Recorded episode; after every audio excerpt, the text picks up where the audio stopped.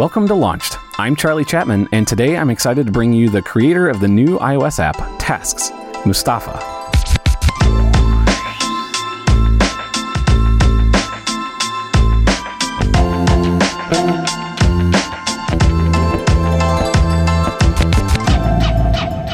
Uh, so before we get started, I'd like to point out that we're recording this farther in advance than usual right now. Uh, WWDC hasn't happened, but this episode will come out after WWDC, so we're not aware of anything uh, that they've announced or any changes that have come to the App Store or whatever since then.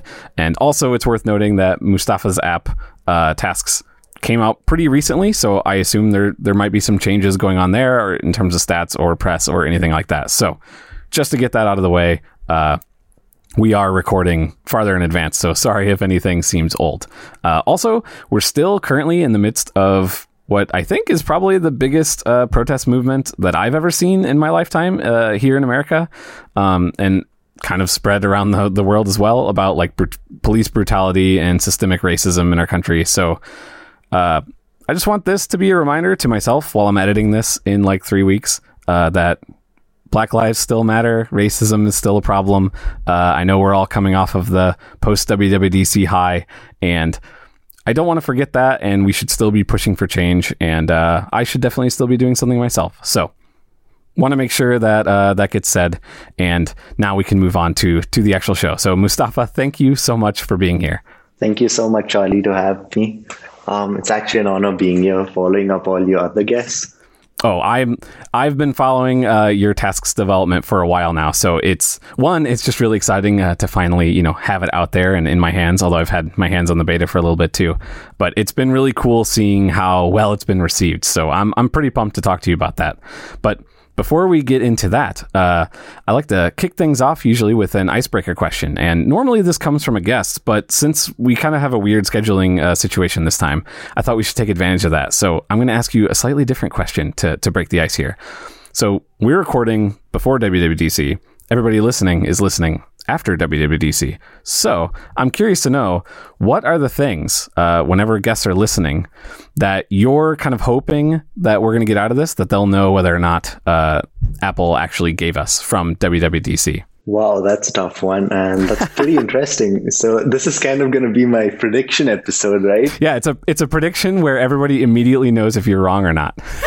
well, um, all right. So playing it safe, right? I'm assuming. Uh, so I see a lot of Swift UI stuff coming up because now Swift UI has been with the Apple teams and all the people have come together and in Apple within and you know developed parts of it and improved on it.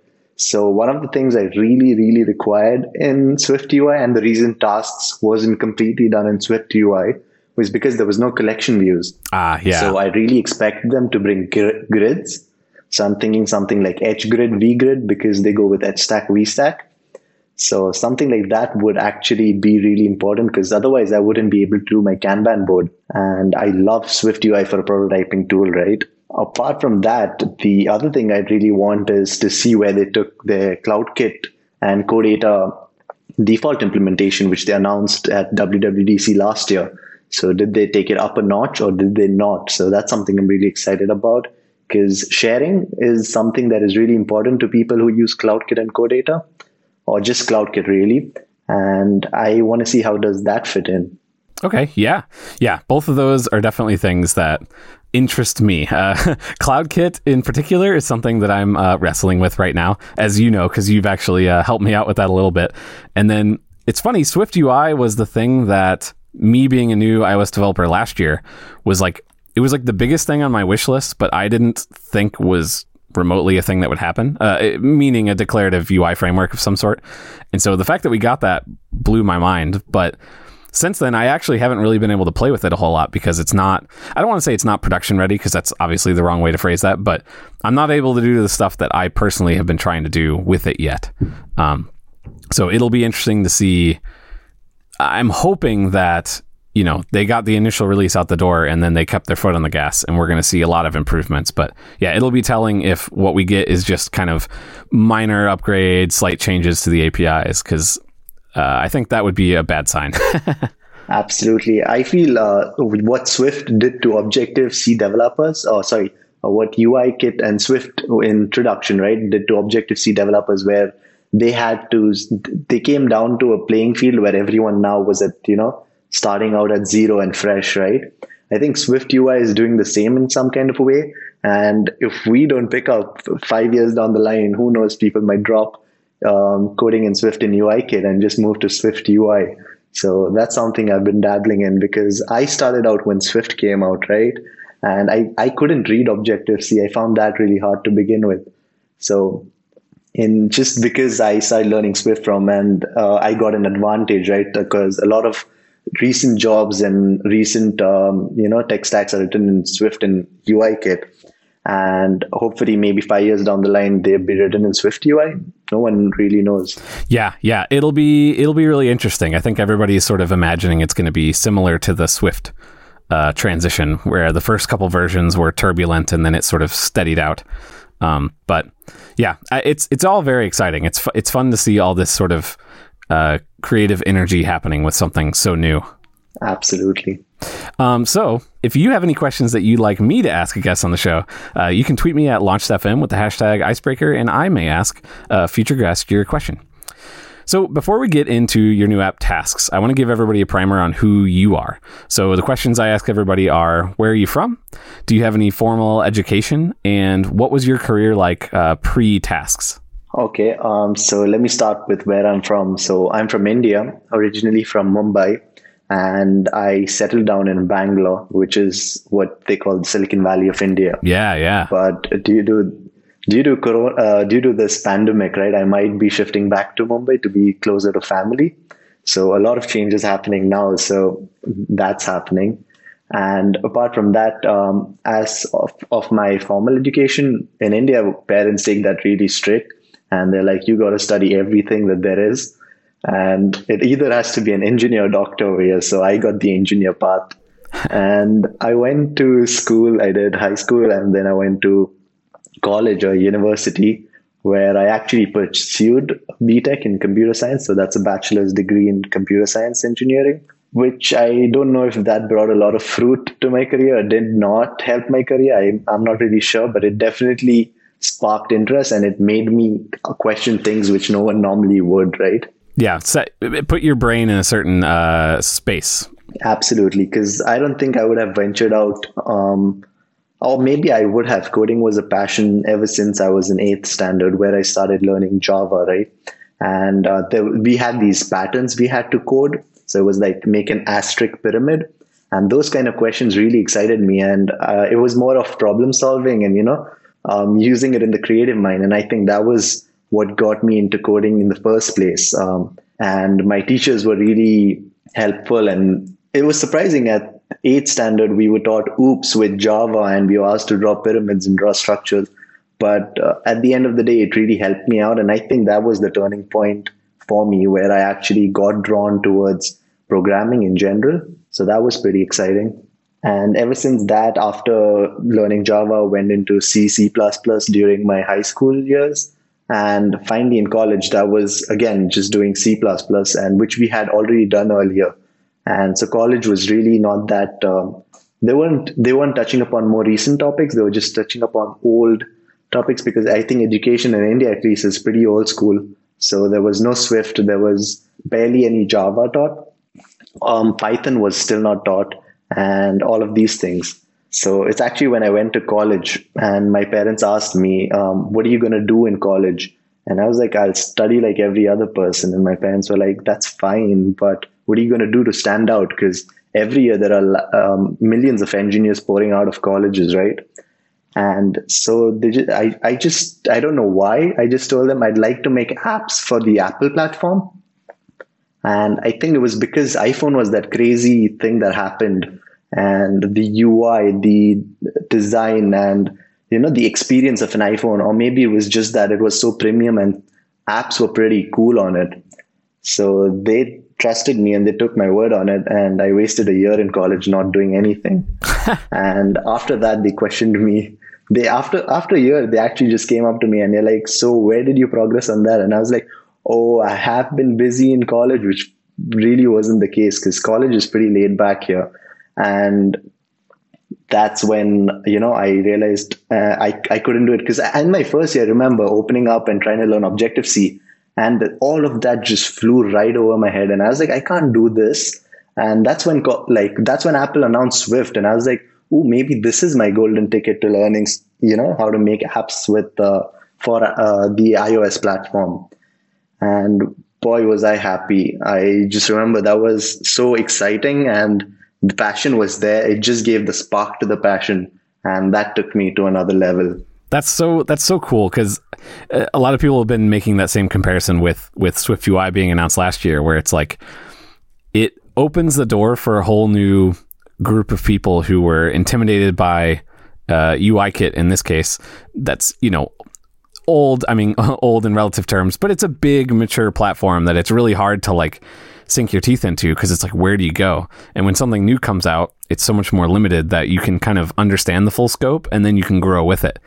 And it seems like you're part of that group uh, before i even joined into this world that sort of grew up with swift. And because of that you understand a lot of its nuances because you grew up with it. Absolutely. I remember those days when uh, i think it was swift 2 to swift 2.3 or 2.3 to 3 right if you opened your project in uh, the latest Xcode, and it was not backwards compatible, so you couldn't open your project with the previous version. You had to, you know, continue with that. There were so many, there were so many such uh, really like uh, migrations that messed you up, right? And uh, those were the times when we were actually learning and did not know how to get past this, and there was not enough documentation. There was not enough help online and all of it was it was really exciting actually i'm i'm really glad i went through that phase because since I've conquered that, I have confidence that I can conquer other stuff too. Right. You understand the underpinnings better than you would have because you, you were sort of forced to dive into it. Absolutely.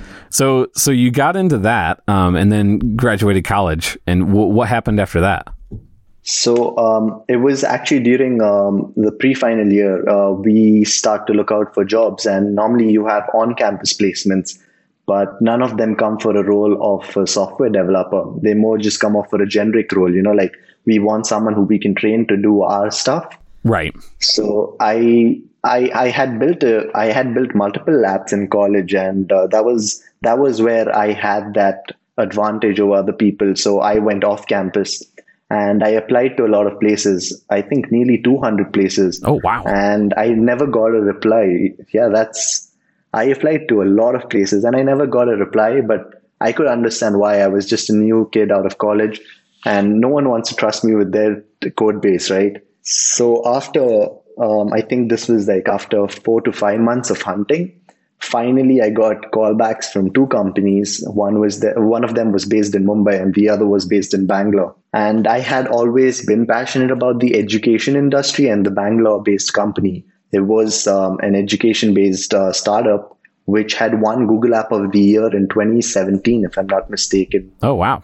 They did not have an iOS app. And I was like, wow, this is my perfect opportunity because I get to work on the code base all by myself because that was something I think as a new person you're more comfortable with than working, you know, with other people because you'd be scared to do. Yeah, yeah. So that was pretty cool. Um, and they offered me the gig and i i just jumped on it because it was bangalore it was first of all away from you know mumbai and family so it was more of freedom and uh, that was my first gig and i spent um, a year and three months over there and the boy and boy the things i've learned over there um, i learned everything i should not do and some of the things that i should do so classic uh, startup experience Absolutely. Um, I think I learned a lot of things how not to do things because uh, starting out writing your own code base, seeing the mistakes that you previously made during doing that code base. So there were a lot of things I learned not to do. And then and then you have to live with. Absolutely, that was something you know I had to live with it, and sadly the company um, they shut down in a, after a couple of months after I left. So that guilt is not on me that it's some other person maintaining the app so much, right? That's good. Um, post that, after leaving that, I, I joined this company, SignEasy, and SignEasy had been one of you know the most reputable iOS apps in India, and it's a global product. Um, the founders founded it in it's it's uh, it's based out of um, San Francisco. Then they moved to Dallas, but the engineering team is here in India. Okay. And to work on a world class product with you know people and a team, that was a relatively better experience because then I learned the things that you know how old code bases and legacy code looks like, and how to work with you know um, other people and other people's code, and how to learn to adjust. So that was something really exciting. Yeah, I feel like that's it's like a whole different skill set, uh, understanding how to work with a team and you know a lot of the things that seem really dumb uh, when it's a really tiny team of one or two people make a lot more sense uh, whenever you have like 30 people and you all have to work together because you just have to build your code in a very different way to make it digestible and maintainable by a whole lot of people trying to communicate together. Exactly. And uh, the ex engineers from SignEasy, one of them is at Uber and other such companies. So I know that these people have, you know, learned a lot in their life and, you know, they've put in all of their learnings into this one app. So to get a cut into learning everyone's experience all at once, that's something that is really nice because I learned from all of the things that they did wrong and they have finally corrected it to some extent. Right? and it reflects in their work. So that's something pretty cool at the end of the day. And so then, uh, is that where you're at now, or how how did you end up with uh, wherever you are now, and then tasks? So I I have been working at SignEasy for over a year now, and it's uh, they they've been very generous, and they actually sent me out to WWDC last year, so they sponsored the entire uh, trip for me. And that was a one in a once in a lifetime opportunity. And i was glad to get the one just before you know the lockdown happened and now everything's moved virtually. Yeah. Yeah. So, yeah this was supposed to be my first year. Uh, i i mean i i it was the best thing because i gathered most of my inspiration my experiences met amazing people who actually inspired me and uh, to, I think one of the reasons I jumped into Core Data and CloudKit was because I interacted with the engineers who were behind it.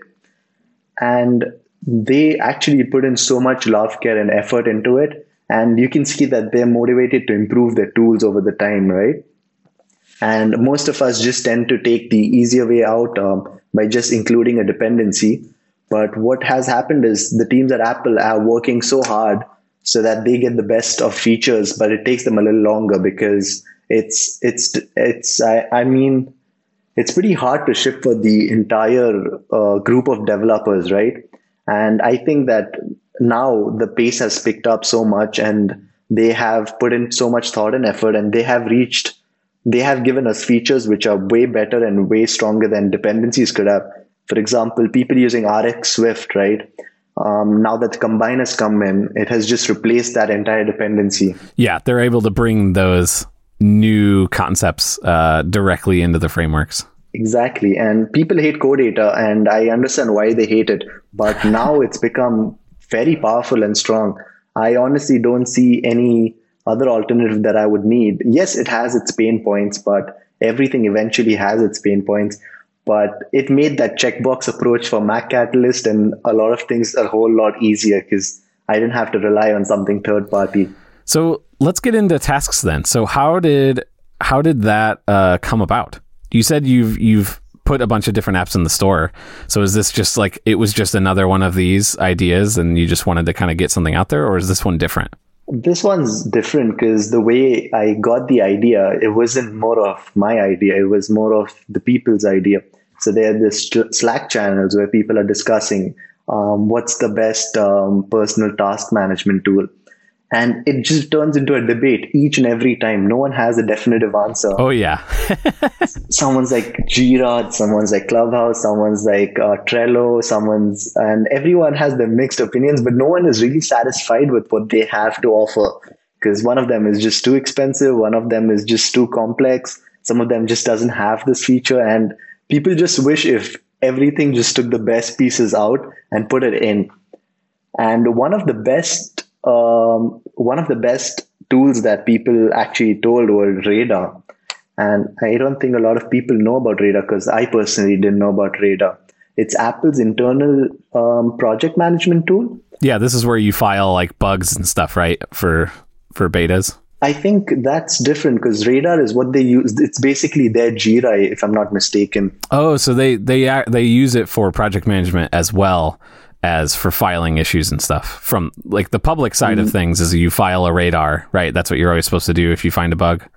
Yes. So I I had the opportunity. I spoke to some ex Apple engineers and asked them about you know what's what's so cool about radar and what is um, why does it why are you drawn to it and why do you still back it up after all these years right and wish you had that support and they would went on and on about it how it's so easy and it's so customizable and uh, i think that is something that a lot of task management apps lacked because i personally wanted to use a task manager and i opened up trello and i opened up a lot of things and they're all just so complicated to look at first it's just not an easy site to see these things because they have all their features coming at you and yes first it right. should just be a tool management it just it should just be a simple task management with basic functionality and then you can add stuff on but these people throw their features right on to you right yeah it's definitely that's definitely the feeling i always have with all the different especially like all the sort of uh, corporate kanban board style apps is just there's a lot going on the moment you look at it I personally love Jira, but I think that's because my company's already configured it and I just have to drag and drop. Right. Right. And I, I personally liked it because I onboarded right onto this part where, you know, my boards are set up for me and I just do my work. I didn't have to go through the hassle of making sprints, making tags, making labels, and all of those things. right. So I, I over time i just realized that you know maybe people don't want a complicated solution and then i started thinking like what would apple build if they would have built a task management app and what would their approach be would they keep it simple would they surface features would they you know enable pro users to use their features whenever they discover it and that's entire that's the entire philosophy behind tasks app where i just want to be so simple that you never have to think about it. Yeah, and like I feel like it really shows uh, when you first open it up because it, it kind of just feels like a normal reminders app. And you slowly sort of realize, or at least I slowly realize as I use it, oh, I can do XYZ thing. Like what I thought I would have to bump over into Trello to do, I can do it right here. And it sort of ne- organically grows with you or at least that's been my experience so far. I think that's what most people like. Um, once you start exploring, you should give them like those oh wow moments, right? Once you give users that, that with every bump, they're more excited to try you out. Because if you put up everything in front, then they don't have that excitement as they drill into your app because you've already shown all you can do. But like, what's more is left for them to discover and making the onboarding experience easy is the best thing that one can ever do and the simplest thing one can ever do and i think most of the popular apps out there they should just make it seamless for example not having an signing or sign up screen right yeah. that just makes you onboard on so much easier than you would on these other platforms yeah that uh, that is part of what was so exciting whenever i first came across this app was uh, while it was in beta was like I spent forever whenever I was starting Dark Noise looking for a good Kanban app. Because like there's a million iOS apps that are all very very good for tasks and to dos and lists. Like and a lot of them are extremely good. A lot of them are super native iOS experiences. A lot of them are like bigger, more multi platform things. But I've always kind of gravitated towards these simpler iOS apps that hopefully have a Mac app component to it. But it's like primarily its goal is to be like a native sort of Apple ecosystem app. But I could never find that for Kanban. And maybe that that existed out there, but I, I always struggled to find it. And so part of the reason for that is exactly what you just described. I want to be able to open it and I don't sign in or anything. It's just using my iCloud account to sync everything across all my devices and you can share through the natural uh, CloudKit sharing stuff. And like, I never have to think about this account that I have to sort of manage in my brain as a thing. Um, and so it seems like that's like exactly what you were going for here. And I feel like that was what was really exciting whenever I saw that this was a, a thing that was about to come into the world. I'm glad you enjoyed the beta experience and eventually the app coming out because it's honestly it's not hard to make a simple UI. I just have to. I think following the human interface guidelines that Apple puts up does eventually make you become that simple app for users. And a lot of people think, you know, you have to give that custom look and you have to make it look, you have to animate things. And eventually I realized that, you know, Notes app has this, a lot of people move their task management into Notes app, which is, you know, those simple checklists you have.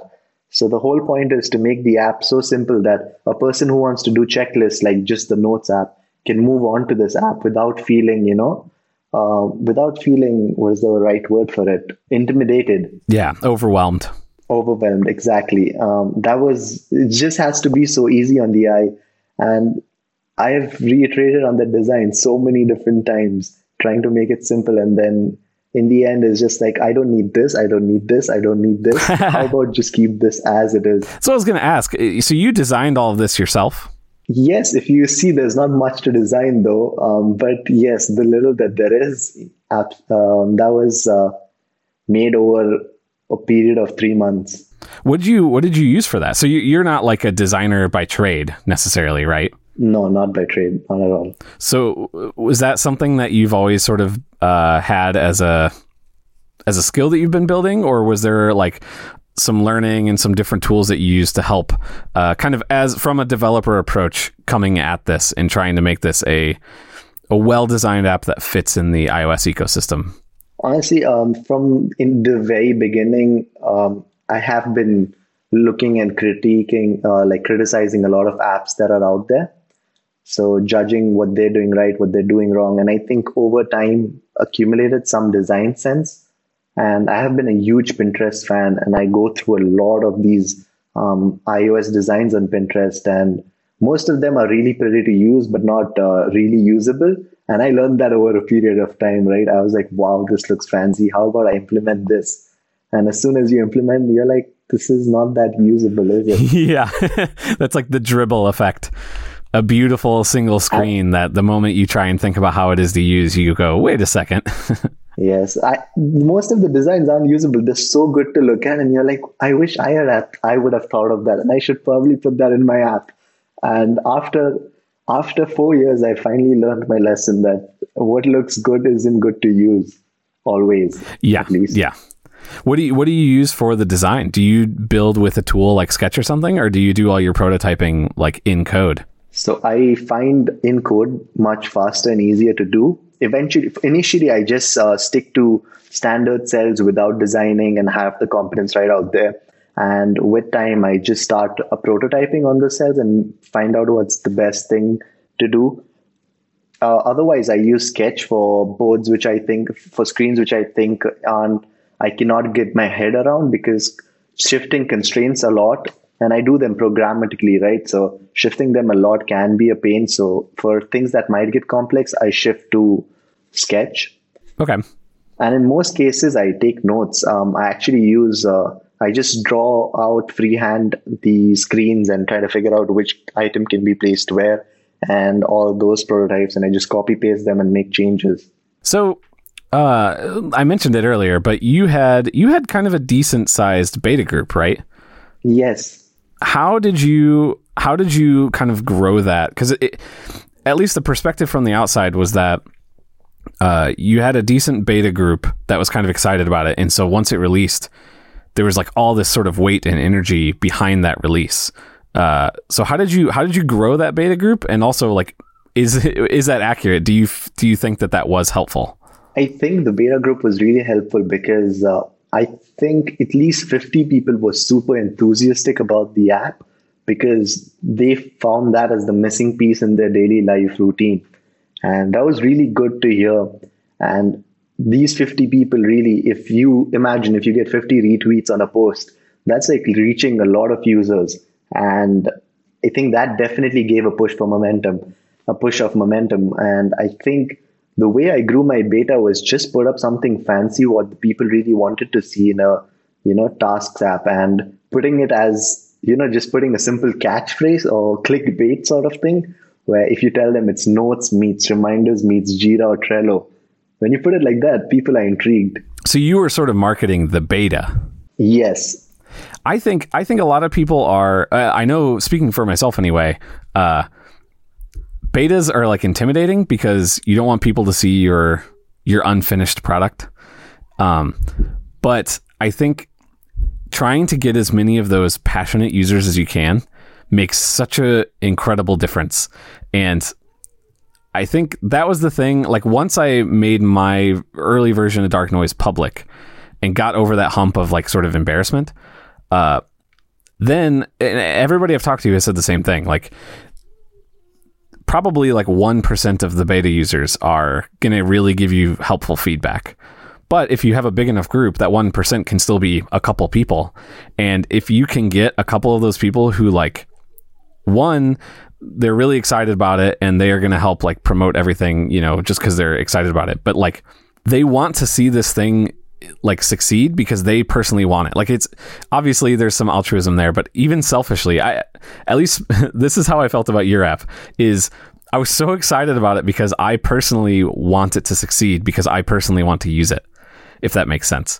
And I want you to be able to keep adding to it and everything like that. And so uh, during the beta, you know, as a user, it's like you feel like you can have more of an influence on the development. And so you're going to file a lot more feedback and give your ideas and everything like that. And then once it comes out, you're going to sort of help promote it because you want everybody else to jump on this so that the developer succeeds and can continue to build it out.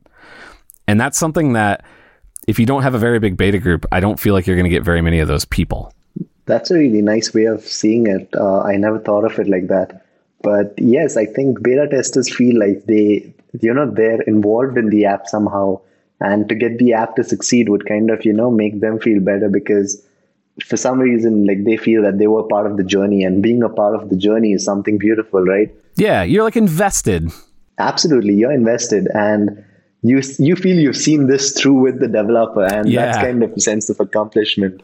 And i i don't want to speak for you but i know for me i also felt that way about the beta testers. Like at release time it was kind of like look at what we've done together you know because you, can see like there's still parts of my app that I'm really proud of that I know exactly I can remember reading the email from the from that person suggesting it and it clicking in my head like oh that makes so much sense. And I still attribute that feature to that person even if that person maybe doesn't even remember that they were the ones that suggested it. A set of fresh eyes really can do the things that we probably wouldn't have done it because we're so used to seeing the same thing over and over again. Yeah. And I felt the same. In fact uh, post launch, I put a Telegram link into the app, and a lot of users jumped onto the Telegram group. And right now, they're actually helping me so much with so, so many things that I would have, you know, st- uh, never thought of. And that's something really helpful because now these people are vested in the journey with me. And to have them to take part with me and to actually have that support that, you know, your work is being appreciated and there are people who are out there really waiting for you, you know, and they're patiently waiting and they're very supportive. So it's a very you, you feel like you've got friends with you now.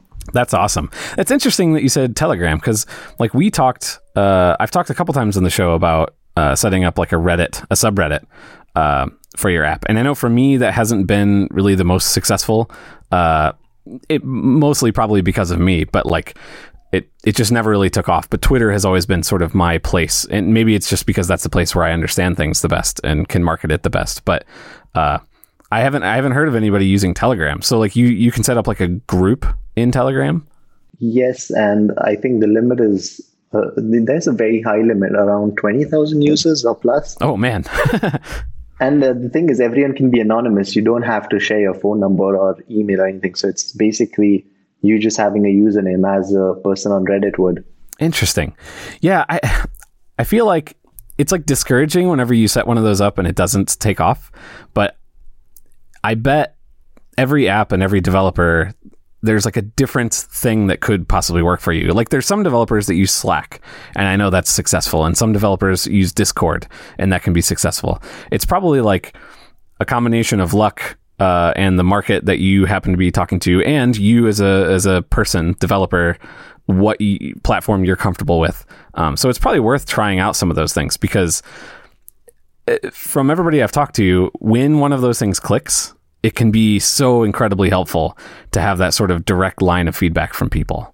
I completely agree. Um, they they've helped me out a lot. Recently, the a person just helped me localize my entire page in Russian. Oh wow! And not only the app, but also the App Store page. And just just out of the pure um, help, they or the just pure, out of pure happiness because they really enjoyed the app and they wanted to succeed. And that was something really really nice to do because I I wouldn't have expected that in a million years.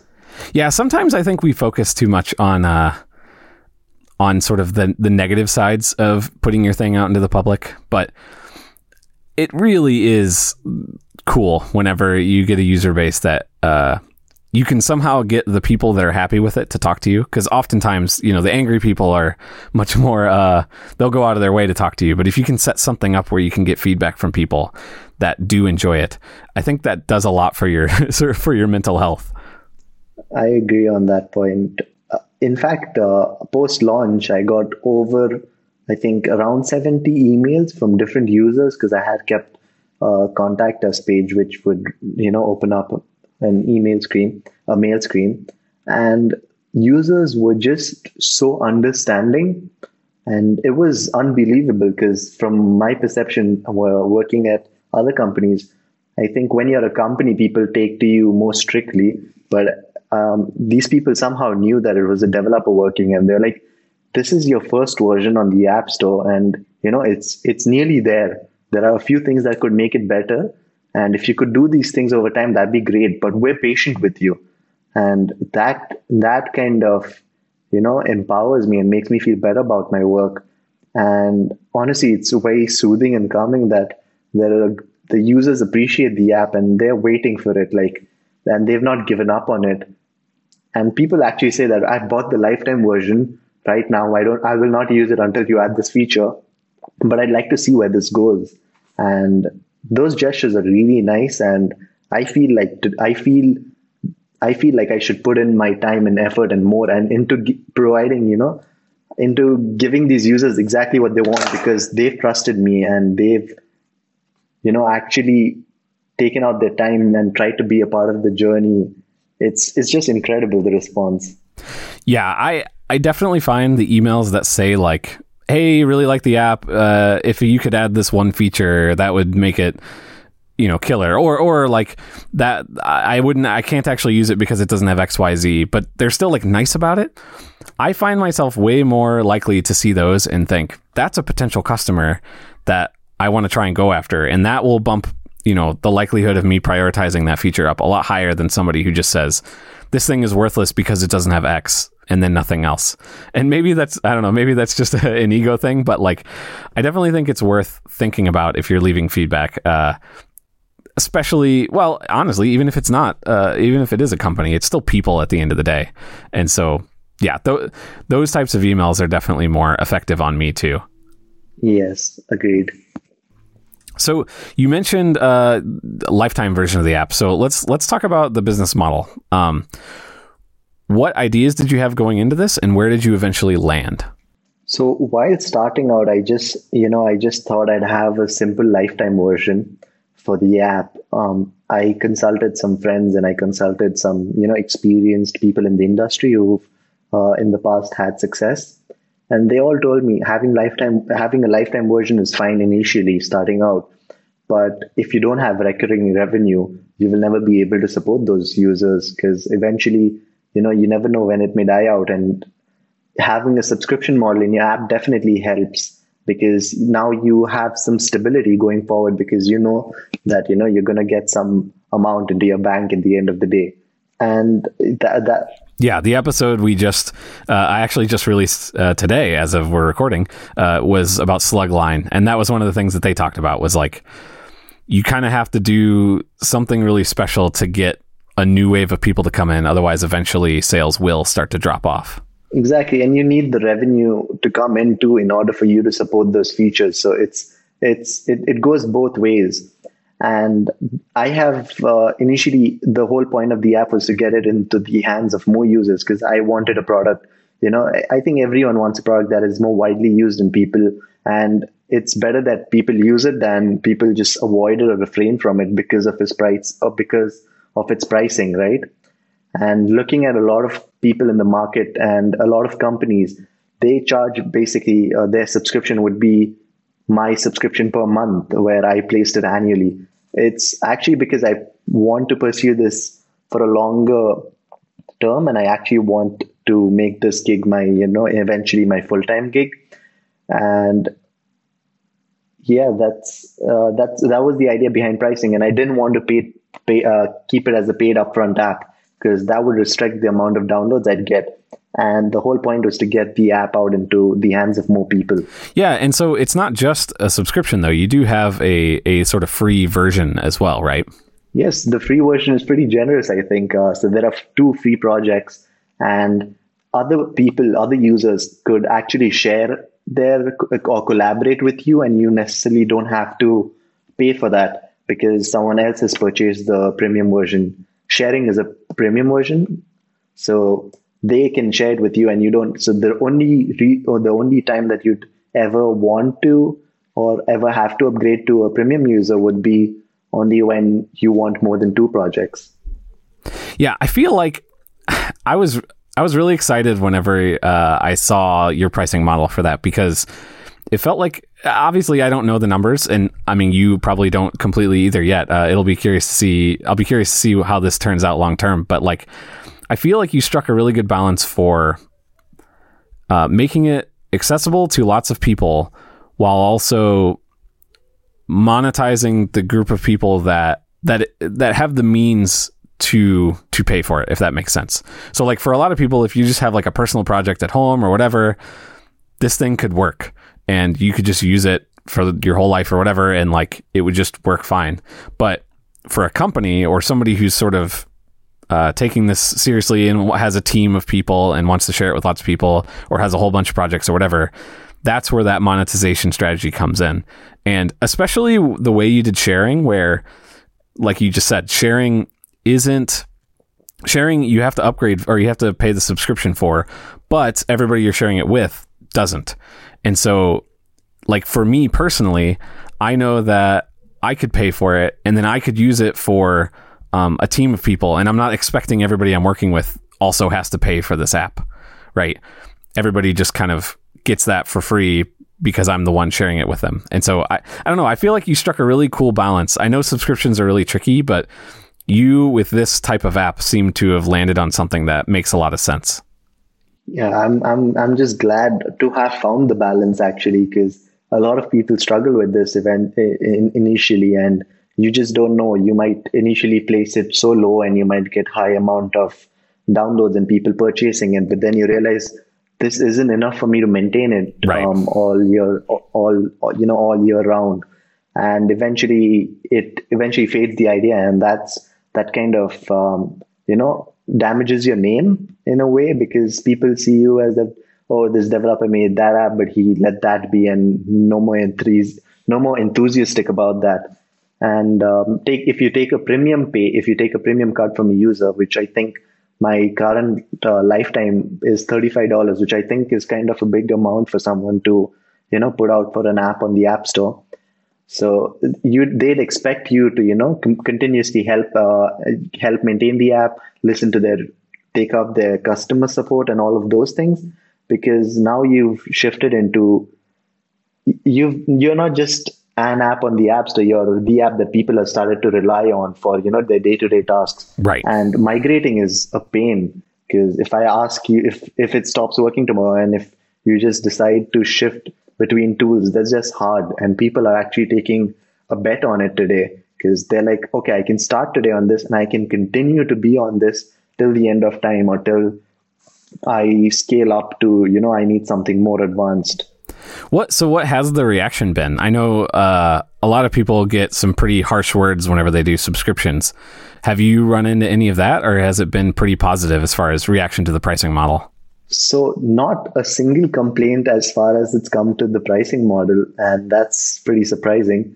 There was one though. Um, the there was a review in Brazil which mentioned that you know the pricing is really expensive for us over there, and we cannot afford it. And I understand that. Um, and it was unfair of me to price everyone all over the globe the same level because, you know, um, the income varies. So I actually dropped down the price for people in Brazil so that at least they could use the app. And the the mindset is this that a user who would never purchase the app, right, um, is a lost user. But if you drop the price uh, by say you know thirty percent, and if you convert that user, it's some revenue from someone who was not going to give you any revenue initially.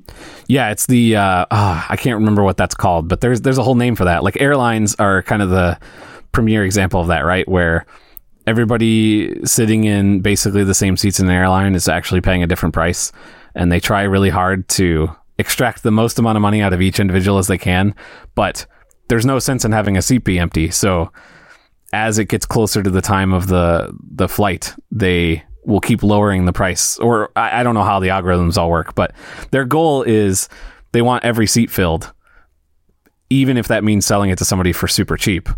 Uh, but but maximum amount of profits by you know making it something that everybody thinks is worth it or something like that. I'm I extraordinarily poorly uh, phrase that, but it's it's kind of that same concept. Well, I, think I think I understand. Uh, it's it's very simple. Yeah, it's basically nothing goes wasted. At least make something on it rather than not have to make anything on it, right? Yeah, yeah, and I I would imagine that the lifetime uh, unlock helps with the negative uh, feedback because it's hard to be upset that there's a subscription if you do have the option to get out of it. Even if you're priced out of that, uh, it's you know at least the options there. But I do know that a lot of people warn uh, warn of lifetime subscriptions because eventually, you know, you could run into the same problem with those as you would run into otherwise. Is that something you're concerned about, or uh, what do you think about that? Do you think you priced it in a way where you're not really going to run into that problem? So luckily, I'm I'm based out of India, and our low cost of uh, cost of living is pretty low, right? So uh, thirty five dollars over here kind of makes a bigger impact than it would elsewhere. But uh, the whole point is this initial thirty five dollars which people pay, right? And I'm planning to bump it out. So thirty five was the promo period. Um, this was basically to get to understand if I've achieved product market fit and that I can continue working on this. And it is that initial support that I need in order to go into this full time because ah. subscriptions initially are pricely low. So if I get enough people, like think of it as that Kickstarter project where you have to hit the minimum threshold, right? Once you've hit the minimum threshold, you can actually go and start selling the product. Interesting. So do you think you would keep that lifetime in there always, or eventually you'd phase that out? Not asking for, not saying you're committing to something. I'm just curious. Uh, also, I have I haven't thought so much into it, but I I definitely see users complain that if you know um, they specifically mentioned the review, and thank God this app has a lifetime purchase. so I think people really love a lifetime purchase. I'm not sure to what extent you can push the pricing, but if you give them a really good comparison where they think, you know, oh, yearly seems very simple, like uh, and it's it looks cheaper, so might as well move on to the yearly subscription. That is maybe something I want to do in the future, where I give you a compelling reason to move to the yearly subscription. And yeah, that's I haven't given it much thought on removing the lifetime thing because it actually gives you a lot of income all at once, and you know you it you're comfortable with that it kind of allows you to work for it on longer periods. Yeah, that's interesting. But I haven't given it much thought though. Now, obviously, this isn't going to bear out long term, but uh, does it seem like more people, at least initially, have gone with the lifetime or subscription, or is it kind of even? So on the day of launch, lifetime was just going up, up, up, and up, and I was like, "Wow, um, it looks like I can move to you know being a full time indie developer." And then over a period of time, um, I think as the so initially it launched in the US time zone, right? And people in the US time zone, they were all like, you know what, let me just buy lifetime, lifetime. And as soon as it progressed over um, over all over the world, right? As soon as it came to the Eastern Hemisphere, I think more people opted for the subscription because it seems like a cheaper option, right? Interesting. I think that has something to play with it. It's pretty interesting seeing the numbers. Yeah. And it, people with buying power, they just want to bully and they want to buy the lifetime one. Although the subscription is kind of, you know, um, three fifths the price, like it's um, 10 versus 35. So, but people in uh, US and UK and all of uh, Australia, these people tend to buy the lifetime whereas the ones in Asia they tend to buy the yearly subscription. Huh. Yeah, that's very interesting. I never would have thought of that. Huh. Lucky the uh, the launch was really nice. I think uh, got initial days were like three thousand downloads a day, and then gradually now it's a thousand a day. That's still that's still pretty uh, pretty great. I think the it, it's just the ripple effect. So once that drop drops onto the lake and then it just starts rippling, the ripples eventually die out. I just hope there is no die out. Yeah, you're you're waiting to see what that uh, background radiation looks like. Absolutely. Hopefully, Apple picks it up, and you know, I get that nice feature, and you know, it just puts a boulder into the lake instead of just a small pebble, right? and the ripples continue for longer. So, what kind of stuff have you done to market the app? So far, it's just mainly been Twitter and some press kit. Luckily, um, 9 to 5 Mac was very kind to feature the app.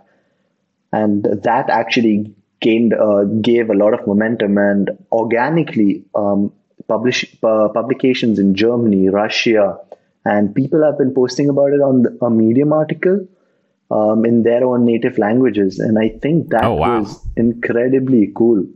Yeah, that's awesome. I think finally it was that app. It was, and people are comparing it to the Reminders app. And initially, my goal wasn't to be, compete with Reminders app; it was to draw inspiration from their simple UI, right? And it's just that one screen which looks like the remi- uh, Reminders app, which is you know a project detail screen. And a lot of people are calling it, um, which is you know it's Reminders but more.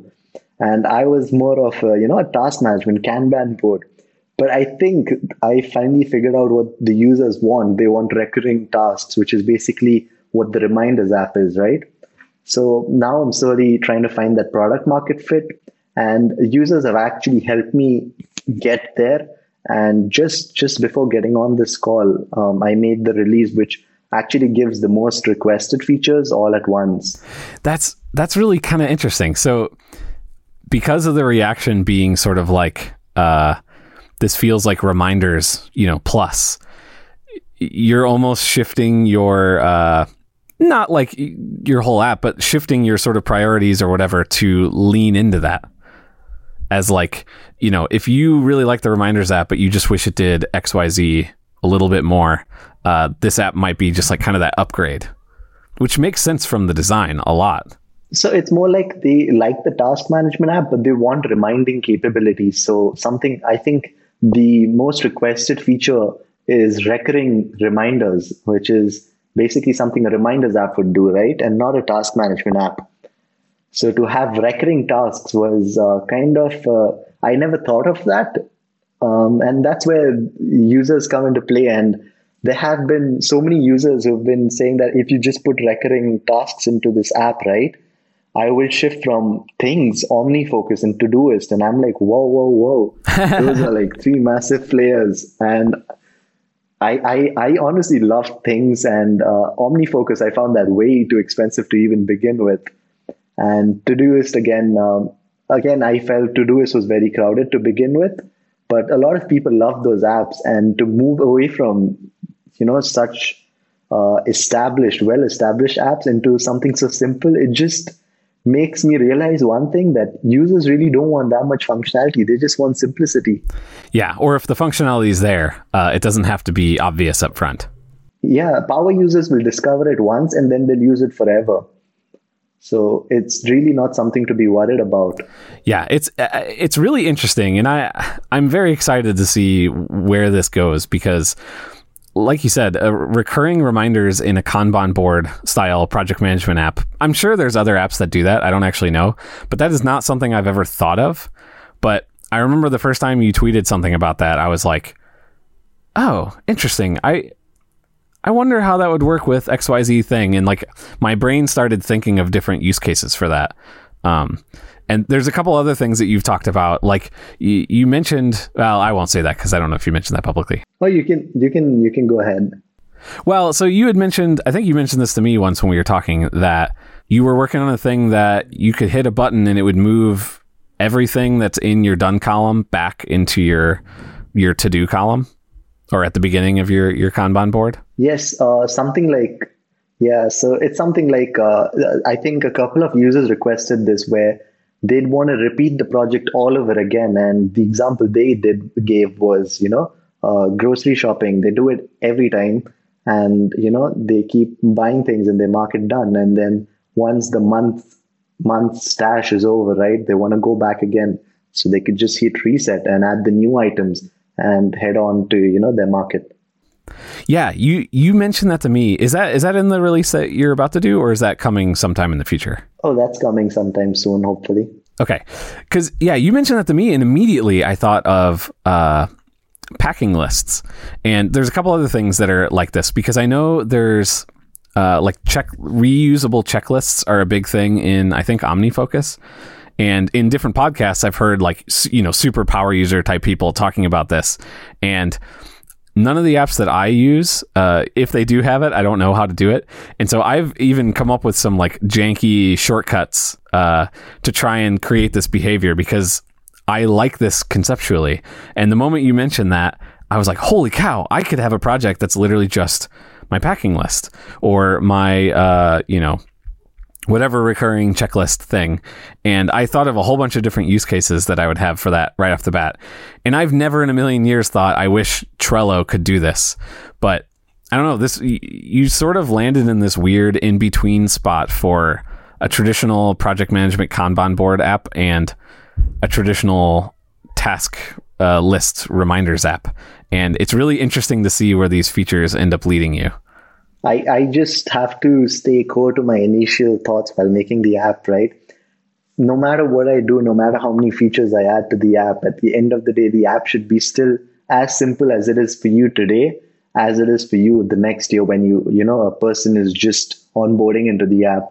Because that is something that is really dear to me to keep that initial experience really nice and not to make a user at any point feel like, oh, this has just become what you know uh, every other app is. It should just be as simple, and features should be left for you to explore as and when you need them.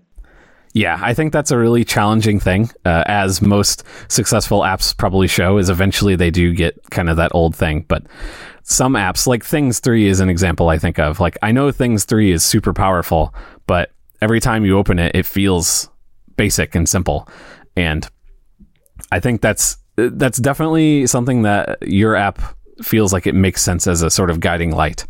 And so, yeah, that's exciting to hear you say that. I just hope I follow into their footsteps and win the Apple Design Award someday. Hey, there you go.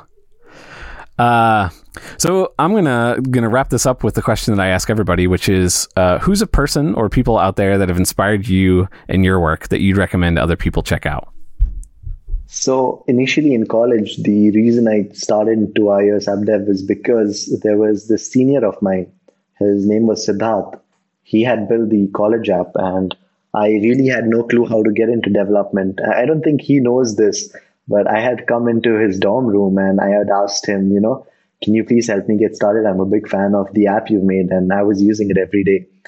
And he actually gave me some, you know, sound piece of advice and that actually started me in the right path and I kicked off from right there because that he gave me the right direction and I think that was really important for me. And what was his name? Siddharth. It's it's an Indian name. And he made he made a like an app for your college, is that what you're saying? Yes. So it would just basically show your marks, your attendance and you can figure out how many classes you can attend before you get debarred from the subject.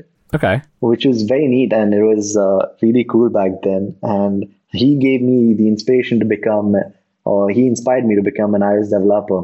And I think the uh, other person who actually inspired me to become an indie developer was Vidit. I, you you must know Vidit. Oh yeah, he was on the podcast. Yes, and uh, he's this. Uh, he's been doing LookUp for some years now, and the dedication, the sincerity, and to know that you know you can make a product which can be adopted worldwide. I think uh, I always probably thought that, but uh, seeing his work actually inspired me to you know go ahead and make that app for myself. I'm not sure if he knows this, but he will know now. yeah, Vidit is awesome. He is like an incredible designer, uh, and the way he thinks through, especially when he writes out those Medium posts, kind of explaining his thinking process. Uh, very influential on me. I, I, can say that. And he's he's very young. He's incredibly young, and yeah. he's so talented. Yeah, no, that's awesome. Those are those are really good. And Alta uh, is the the other person. Is he on Twitter? Yes, he is. Okay, I'll get that from you after this, so I can make sure that's in the show notes. Yeah. Awesome. Well, uh, thank you so so much for coming on. Uh, I'm extremely excited about tasks uh, and where it's going to go in the future. And and honestly, uh, I don't know if I mentioned it, but I owe you a big thanks. You've been somebody who's been helpful for me, uh, especially for the last uh, few months as I've been going into this CloudKit journey. Uh, you've answered some questions, and I don't know, you're just a very approachable, very kind uh, person. And then to see you also come out with something that is so polished and nice and fits something that I personally have been looking for for a long time was very exciting and I'm I'm so happy that you agreed to come on. I'm I'm really happy and the reason I I am actually so uh, easy to approach and all of that is just actually because of the community itself. Because the iOS community has been so nurturing and so so nurturing. You can literally approach anyone and they're always there to help you I remember irritating Jordan about some problems I had with CloudKit, and he would actually patiently reply. And he was pretty busy back then because he was amidst his Spend Stack days, right? And uh, anyone, like actually from Slack or Twitter, you can reach out to any of them, and they're just always out there ready to help and actually take out valuable amount of time and just do things just uh, very patiently, and they'll explain it to you as though you're a kid yeah, I, I feel like there's a lot of uh, a lot of paying it forward. You know, each generation of of iOS developers coming in has been helped by the previous generation, and then just sort of innately feels the need to sort of continue that on. And so, yeah, it's at least from my perspective. I can't speak for everybody, but it has definitely been uh, a really awesome community to be a part of. I 100% agree with you on that. So, where can people find you, and uh, where can people find tasks? people can find me on the or me on Twitter and tasks. Please find it on the App Store, nowhere else. Uh, but you can also reach out on Twitter because it has its page there. And if you want to take part in the development journey, the Telegram group is always open, and the link is right in the app. Yeah, it's in the settings in the app, right? Yes. Cool. And and what's your Twitter handle? It's Mufasa YC. All right. Well, uh, thanks again for coming on, and uh, and everybody listening, hopefully now we will be back on a sort of more normal every other week pace. Uh, with WWDC and you know a lot of the craziness going on, uh, we kind of got off track a little bit, but I think things will be things will be normal going forward. Well, we'll see. it's 2020. We've got a long, long, long year ahead of us. Yes, we do. Thanks for listening. If you'd like to discuss the show, you can find me on Twitter at underscore Chucky C or tweet the show directly at LaunchedFM. You can also discuss the episode with me, other listeners, and sometimes our guests on our dedicated subreddit, r slash launched.fm. If you like the show, I'd really appreciate a rating or review in Apple Podcasts, Overcast, Breaker, or whatever your podcast of choice happens to be. And you can find show notes and more at launched.fm.com.